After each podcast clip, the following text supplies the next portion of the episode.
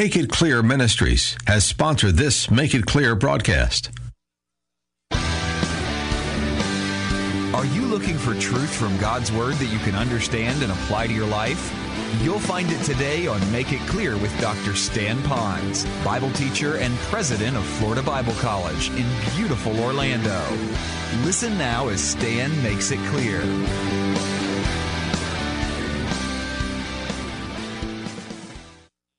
She was voted by the student body to be the Wahine Mo'i, and what that means is that they had island dancers and singers from the other islands, the Wahine and the Kani from different islands. They were all up in her court, and she goes to Roosevelt High School.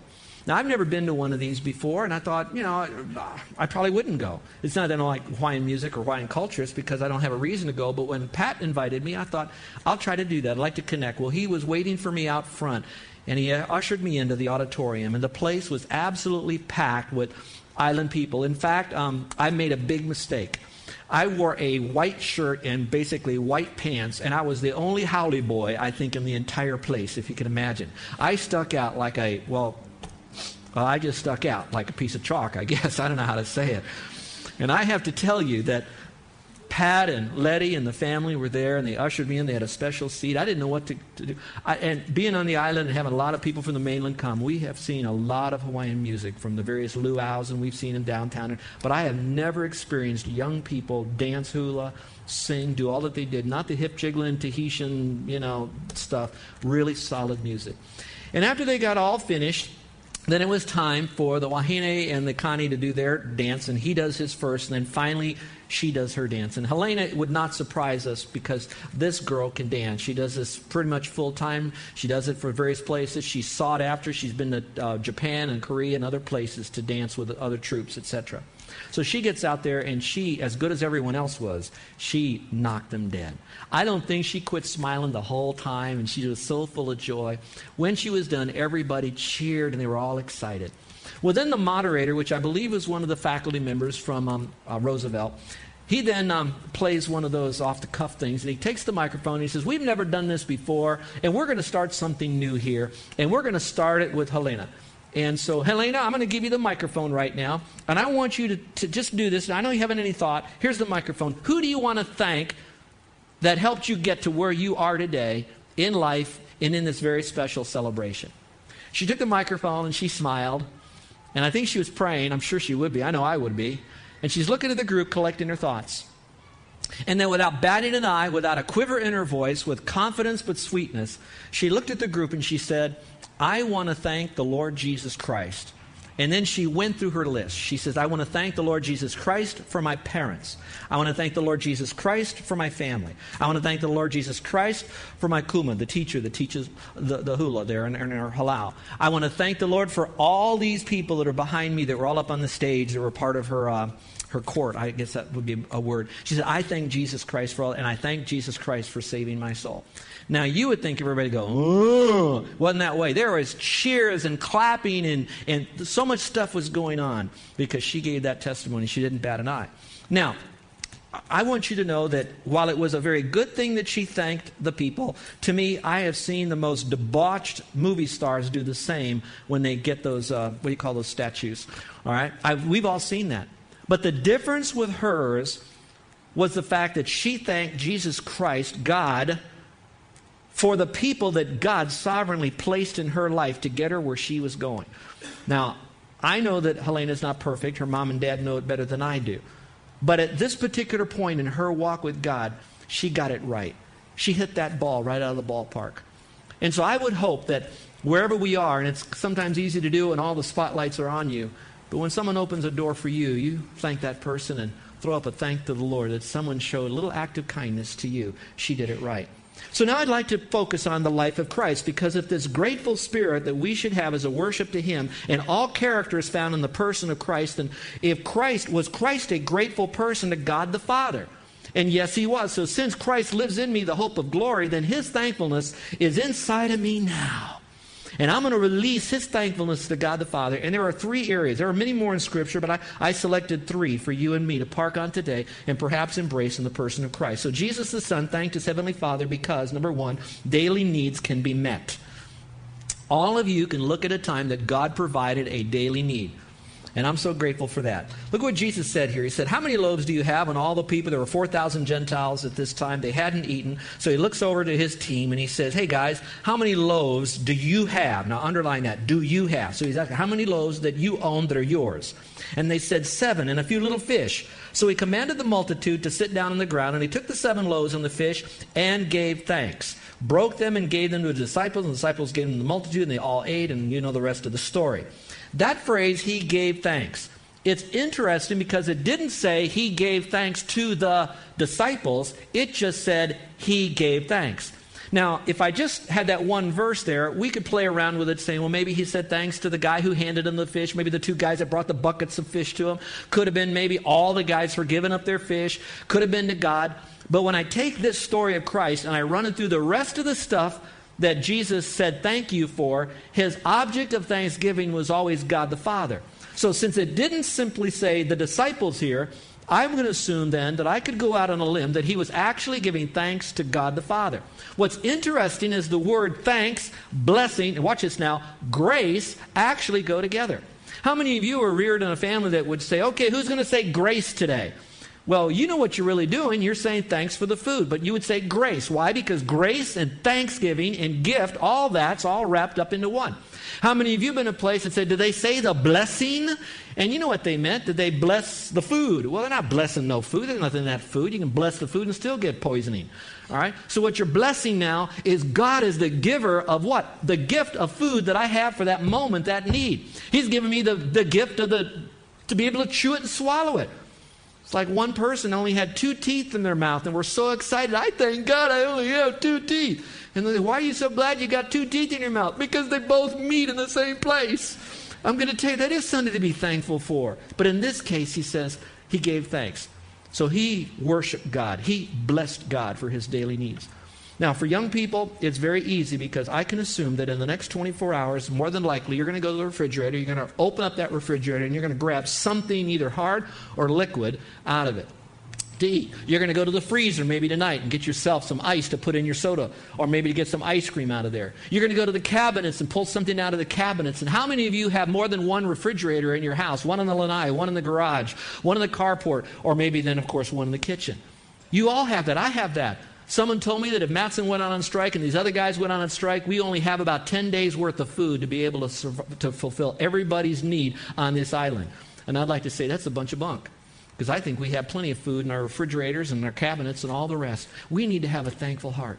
Thankful that someone grew it. Thankful that someone brought it to us. Thankful that we got a job. Thankful that we had the brains to work that job. Thankful that someone paid us. Thankful that we saved our money to buy the food. Thankful for the person who purchased it, prepared it, provided it. This list goes on and on. All right, let's go to number 2. So we need to thank the Lord for our daily needs and that they can be met. And I'm so grateful for them. Food, clothing, shelter. Number 2, spiritual worship can be meaningful. This was interesting too. It says, as they were eating, Jesus took the bread and he blessed it. In some translations it said, and he thanked God for it, or he was thankful for it. And he broke it and he gave it to the disciples and said, take, eat, this is my body. Then he took the cup and he did what? He gave thanks. Who did he give thanks to? God the Father. This was a part of spiritual worship. And it can be very, very meaningful. And so let me pause and talk about this for just a moment. If some of you are having the opportunity to slow your life down and you're able to worship the Lord, besides just the daily basic needs to survive, which would be food, clothing, and shelter, all right, then you can thank the Lord for all the little things that help enhance your worship. In this case, they had a little bit of juice, a little bit of the unleavened bread, and then they had the objects of which to put that in, and then he's taking this moment and he's thanking God.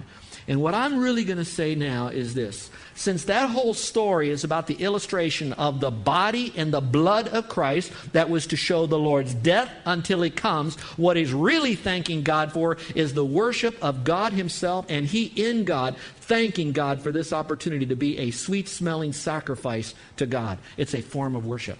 So when you are up here singing, when you are out there singing, whatever kind of music you might be having, for just a moment, just say, Lord, I worship you. I want to thank you for you. Meaningful worship. A time to really reflect on good. on God, on how good He is. Let's look at number 3. Prayers can be heard. Now this gets real practical. The other is maybe a little out there, but this one is very specific. If you recall the story, there was a man by the name of Lazarus, one of Jesus' friends, might have been one of his better friends. He died. And so now he's raising him from the dead, and he's getting in the process of doing that. So he shows up where Lazarus is in the tomb, and this is what he says. He said, Then they took away the stone after Jesus told them to do that from the place where the dead man Lazarus was lying. And Jesus lifted up his eyes and he said, Father, I thank you that you have heard me. And so I'd like to say prayers can be heard. Let me pause for a moment and let you interact with us a little bit. I don't have the time for you to talk out loud, but maybe you can talk with your arms right now. How many of you, in the last month, you had a specific need that you went to the Lord and you said to the Lord, Lord, I need whatever, fill in the blank. And you specifically asked God for that need, and He met that need, whether it's money almost to the penny or to the penny of it, a job that you needed, an issue or a problem to get out of, a health issue that was resolved and cured, something that God did when you went to Him and you prayed and you got an answer to prayer that, watch this, that you knew only God could do it. You didn't pray, but you manipulated the audience of your friends by telling them what your need was, and then they kind of came in and came alongside you. I mean where God knew about it and you knew that God was the one who heard it and answered it. Would you raise your hand right now? Okay. Now this is where I wish I had more time to preach. This is where you preach to us. You're the sermon, not me. You now tell us how that happened. Now here's my bottom line. He said, I thank you, Father, that you've heard me. Do you know that this right here, that verse I just gave you, is the very first Bible question that I had as a new believer. Carol gave me my first Bible at Christmas, Matthew, Mark, Luke, John, went to bed with their stockings on. No, Matthew, Mark, Luke, John. I read John, and now I'm in John 11, and I'm thinking, wait, Jesus is God? Why in the world does Jesus ask God the Father to do something that Jesus already knew? Why did He pray to the Father? He's God. Isn't that a legitimate question? A lot of people could ask that. The reason He's doing this is not because He has to arm twist His daddy in heaven. He is God. He did it as an example for the rest of us to show us what it means to be dependent, to show us how to thank God for other things. Now, what we need to do is to thank the Lord. Now, here's one little caveat, and I'll leave this point. Some of us have bought into the verse appropriately that says, ask, seek, and what? Knock, okay? And your prayers will be answered. Some of you have been praying for something a long time, more than one time, and you finally got it answered. May I submit to you a suggestion that you might consider? As much time as you spent asking God for that thing that He finally did for you, did you now spend that same amount of time in worship of thanksgiving for what He has done for you? So that you now recognize that He's not just some spiritual genie in a bottle that we rub, and the more we rub and the harder we rub, we're going to get an answer. Ah, He popped out. Okay. It's not about that. Because prayer is not asking and receiving. It's building a relationship with Him. And so that's part of our thankfulness to the Lord. Okay, with that being said, what are some things I could do to demonstrate thankfulness? Well, by the power of God, for the glory of God, I should do this. Number one, recognize the benefits which God and others have provided. Think about that. Recognize the benefits which God and others have provided. Wouldn't it be neat if some of you would have a family time this afternoon or tomorrow, maybe during your devotions, and make a list of all the benefits that God has provided you. Maybe it's come through others. Make that list and then say, have I thanked God for that yet? Number two, find appropriate ways to express my appreciation. Does someone need a note, a gift, a card, an email, a hug? But if I expressed appreciation, am I known for that? When people see and hear me, do they know to express appreciation? Now, if you don't mind, let me just pause for a moment. I need to kind of cause some of you to relax because you're having heart palpitations now. Some of you might be thinking, what have I done for Pastor Stan and Carol recently? What have they done for me that I haven't sent them a note? I better get them a note out today. I have nobody in mind. Carol, we do not keep a record of anything. In fact, we owe you. You don't owe us. So don't take this personally. This is not me using the pulpit as a bully pulpit for some of you that didn't express thankfulness. I couldn't even come up with a name or a person or event. I know you've done a lot for us. I hope we've done a lot for you. Whether or not you thank us, we didn't do it for you anyway. We didn't do it to be thanked. We did it because of the joy we already received in whatever we did, for whomever we did it, all right? Because it was all done for His glory. All right, number three, make it a habit to express thankfulness for the many things in life others tend to take for granted. So what you might want to do is have a conversation with your son or your daughter and say, what are some of the things that people take for granted in life. And let's make sure we don't do that. And let's see that everything we have is from the Lord, even the breath that we have. We call that common grace. Let's look at the last one here. This is an important one. By the power of God, for the glory of God, I should learn to have an attitude of gratitude. And that's the word after the blessing. Now, that's pretty easy. When someone does something, it's easy for me to say thank you. You can always do that. Someone, I got a surfboard and that someone had under the house, and I needed to get it repaired, but I didn't have time to get it to be repaired. And my friend Neil said, I'll take your board for you, and I'll get it repaired. So I have an old, oldie board now that's sitting at the house, all repaired, ready to go. And I haven't had the chance to hit the South Shore swells this week. So I got that board all fixed up. But I can thank him afterwards. He did that for me. But that's easy to do, because that's kind of a trigger. They did something, say thank you. Why do I do that? Because Mama told me to. That's easy. Look at the next one. And then it says, before the blessing, it's a little bit more difficult. Before you receive the blessing, what you're really saying, Lord, I want to thank you that you've allowed this challenge to come into my life, and I don't know how it's going to be answered just yet, but whatever it is, you are a God of mercy and grace, and it's always good for me that I'm experiencing this right now. I want to thank you for this. Now give me the wisdom on how to deal with it. So that's beforehand. That's an attitude of worship. And then lastly, it says here, and during the battle, which is the most difficult, sometimes you're right in the midst of it. Some of you will find out in the next month maybe that you have a lump where you shouldn't have a lump.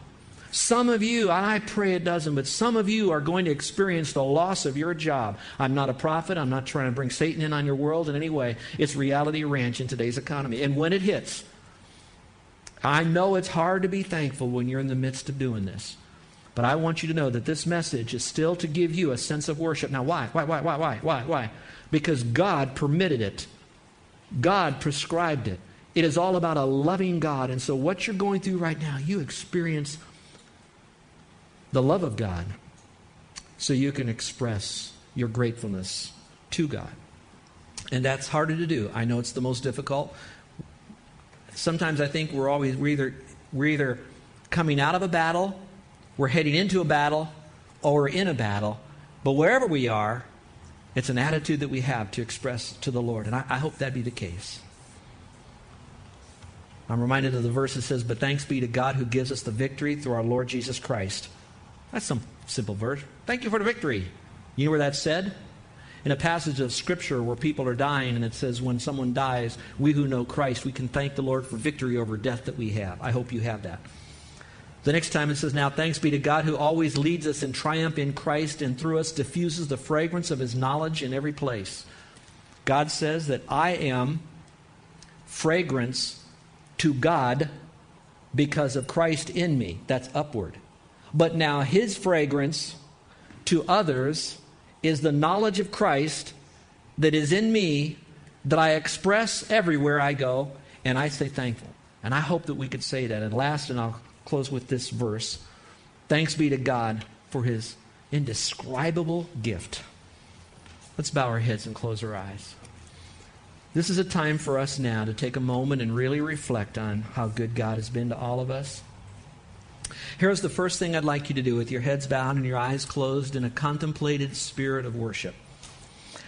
My desire is that you would receive Christ as your Savior, because the gift of God is eternal life through Jesus Christ our Lord.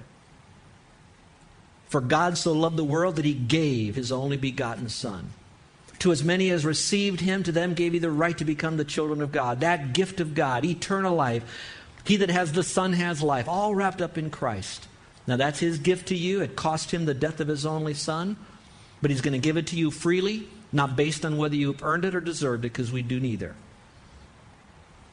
But now you want to receive that gift of grace, that gift of mercy, that gift of forgiveness, that gift of eternal life, that gift of Christ. You take that gift.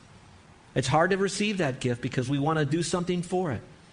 But no, all we got to do is receive it. And how we do it is we say to the Lord, Lord, I'm trusting you as the one who forgives me of all sin. To as many as received him, to them gave he right to become the children of God, to those who believe on his name. So you do the receiving when you do the believing in Christ. It's not based on your works. If you do not receive Christ, no matter what kind of a grateful life you might have lived, you'll die separated from him for all eternity because you did not receive the gift of eternal life. And I hope you have.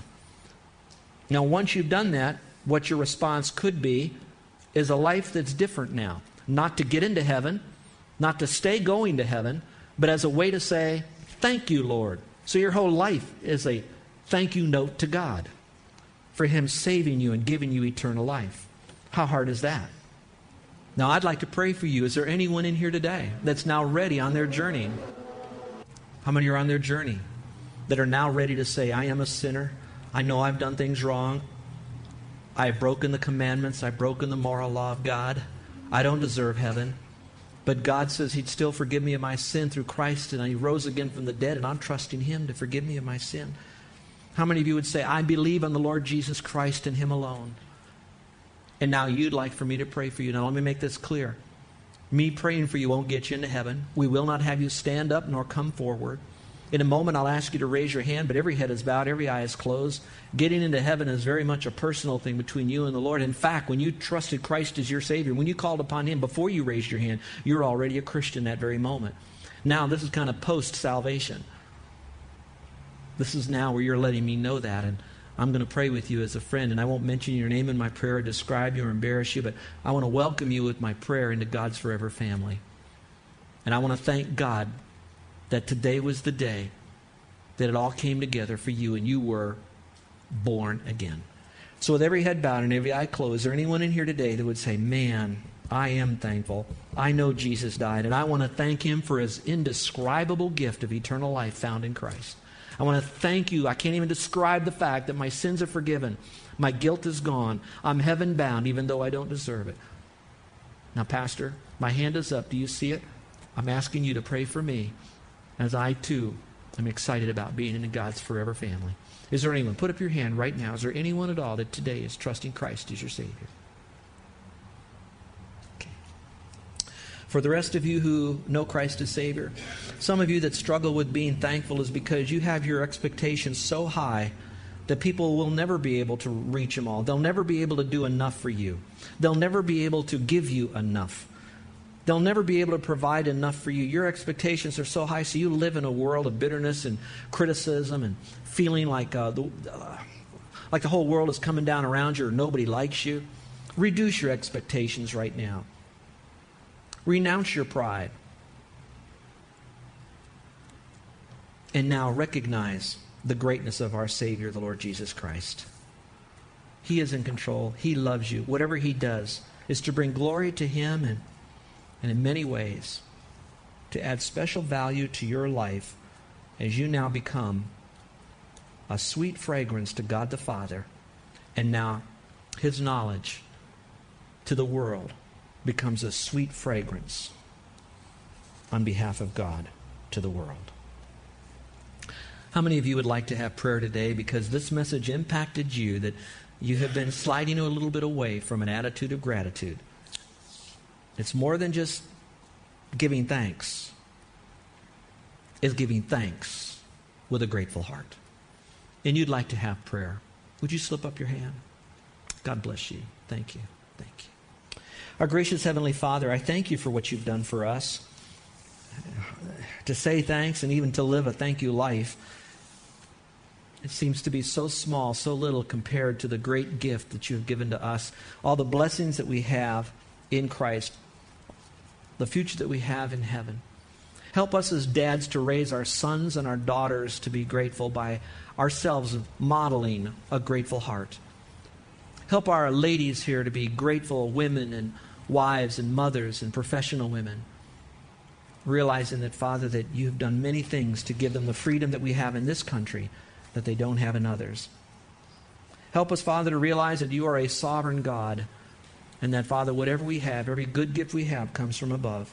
And every good gift should have a grateful heart when it's received. And we have that for you. Now help us, Father, to be a church that does not have the missing jewel from worship, which is gratefulness, nor to be a church that has the missing jewel of worship in its midst. We pray this in Jesus' name. Amen.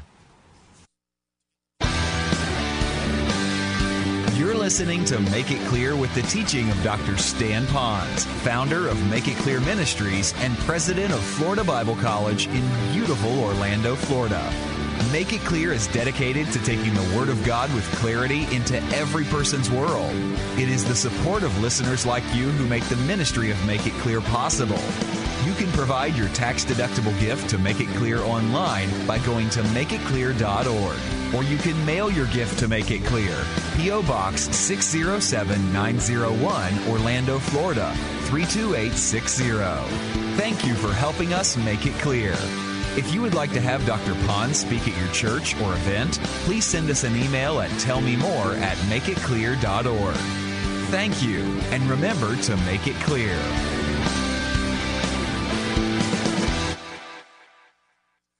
FM 950, The Word. You've been listening to Stan Ponds and Make It Clear. Have it for you Monday through Friday at the same time at 5:30 in the afternoon. Let them know that you listen right here. You can find all the information on this local Orlando ministry. All of it is right there at thewordorlando.com. 5:56, I'm Alan Dempsey. And here at The Word, we are proud to be teaming up once again with Focus on the Family. It's a 3-day movie event going on now through the 5th of October in many theaters right here in Central Florida. The true story of Charles Mulley, a young 6-year-old in Kenya living on the streets. He grew to wealth and power, but risks everything on his journey to save one child at a time. Just go to thewordorlando.com, type in keyword Mulley, and purchase tickets for this exclusive movie event today, tomorrow, and again on the 5th of October. From Focus on the Family at 94.9 FM and AM 950, The Word. Spiritual Oxygen is next at 6, where faith comes by hearing. If you're over the age of 50 and considering buying an annuity in the next 60 days, I have some important news for you. Don't buy an annuity if you have over $100,000 in available assets until you receive your customized Income for Life quote from Next Gen Annuity Strategy pioneer JD Melberg. These quotes use little-known strategies to show you how you may get up to 33% more income in retirement. Using JD Melberg Financial's exclusive Next Gen strategies, John, 58, will get $36,000 of guaranteed income per year from his retirement savings, and Mary, 62, over $9,000 per year. They'll never run out of money, no matter how long they live. So grab a pen right now, because we're about to offer you your free Income for Life quote using little-known strategies we believe you should know before buying an annuity. Call 800-201-7676 now to receive your free Income for Life quote with our exclusive Next Gen Annuity Strategies from a JD Melberg Insurance licensed agent. Call 800-201-7676. That's 800-201-7676. Increased income is possible following a specific strategy suited to your financial goals. Annuity guarantees rely on the financial strength of the insurance company. Hypothetical examples not available in all states. Results vary.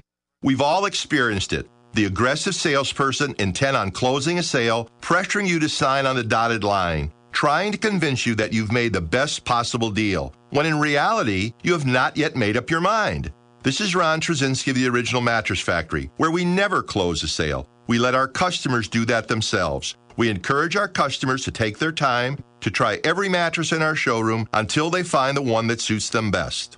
We don't hover over you, but we're nearby to answer your questions and help out. When you have found the mattress that you want, we don't pressure. It's just not our style. We simply ask, do you have any questions? We let our customers decide when they are ready to buy. It takes all the tension and anxiety out of buying a mattress, which is one of the most important purchases you can make. And we save you hundreds of dollars over the national brands. So experience more than just a mattress store. Experience an original. Check us out at originalmattress.com. The countdown is on to the Pastor's Appreciation Lunch, October 26th.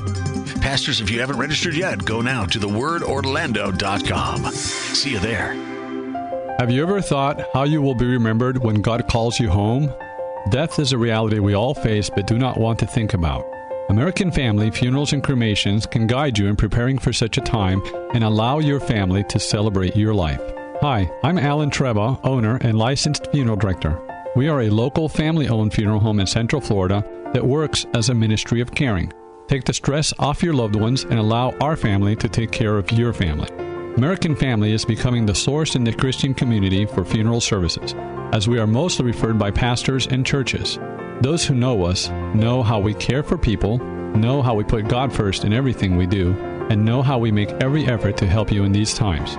Allow our family at American Family Funerals and Cremations to show you what makes us different. Call 407-339-0070. Again, 407-339-0070. 888-0070. From the Philotowski LASIK Institute studios, this is 94.9 FM and AM 950, The Word, WTLN, Orlando, where faith comes by hearing. Hi, everyone. Pete